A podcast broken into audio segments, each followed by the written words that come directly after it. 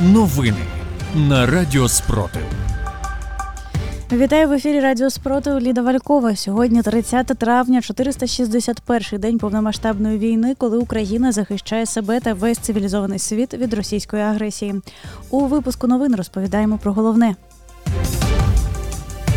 Сьогодні вночі ворог здійснив масовану атаку на Київ та область. Після двохденних обстрілів комбінованого та ракетного вночі російські загарбники запустили понад 20 безпілотників. Внаслідок атаки загинула 33-річна жінка. 13 людей отримали поранення. Повідомила прес-служба Нацполіції. Начальник КМВА Сергій Попко повідомив, що майже всі поранення зафіксовані у Голосівському районі Києва, де уламки влучили у багатоповерховий будинок. Крім того, через падіння уламків відбулося загорання загорання будинку в Дарницькому районі. Також там зафіксовано пошкодження автомобілів.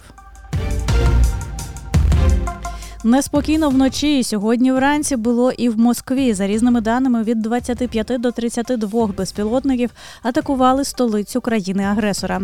Російські змі пишуть, що пошкоджено щонайменше два багатоповерхові будинки. Повідомляється, що більшість дронів нібито збили на підльоті до російської столиці.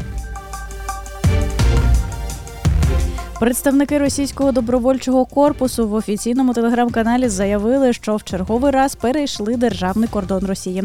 Цитую, учора прикордонники Російської Федерації відзначали своє професійне свято. Бійці РДК привітали їх черговим успішним переходом дірявого державного кордону.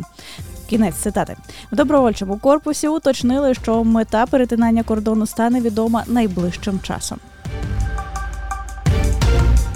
Нідерланди готові усіляко підтримувати Україну від посилення систем протиповітряної оборони до якнайшвидшого початку навчання пілотів F-16. Допомагати Україні захищатися це не вибір, це потрібно робити. Написав прем'єр-міністр Нідерландів Марк Рюте у своєму твіттер.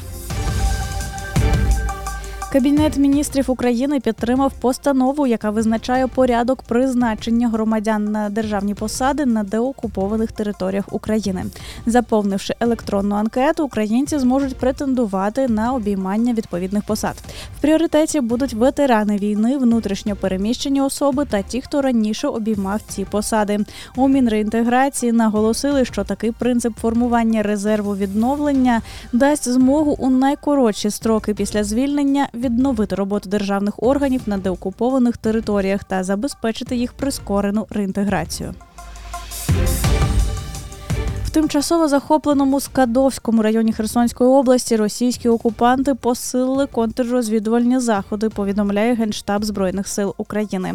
Загарбники влаштовують рейди по домівках та квартирах місцевих жителів, перевіряють мобільні телефони та документи. Російські окупанти вивозять документи з захоплених ними держустанов міста Кримін на Луганської області. Про це повідомляє Центр національного спротиву. Раніше в ЦНС повідомляли, що загарбники вивозять до Росії документацію і майно із захоплених українських державних установ у Запорізькій та Херсонській областях. За даними Генштабу збройних сил України, противник продовжує зосереджувати основні зусилля на спробах повної окупації Луганської та Донецької областей. Протягом минулої доби підрозділи Сил оборони відбили 27 ворожих атак. За останню добу сили оборони України ліквідували 410 російських загарбників. З вами була Ліда Валькова з випуском новин на Радіо Спротив. Тримаємо стрій, віримо в сили оборони та в нашу спільну перемогу.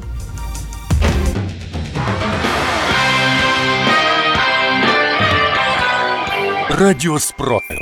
Радіо визвольного руху.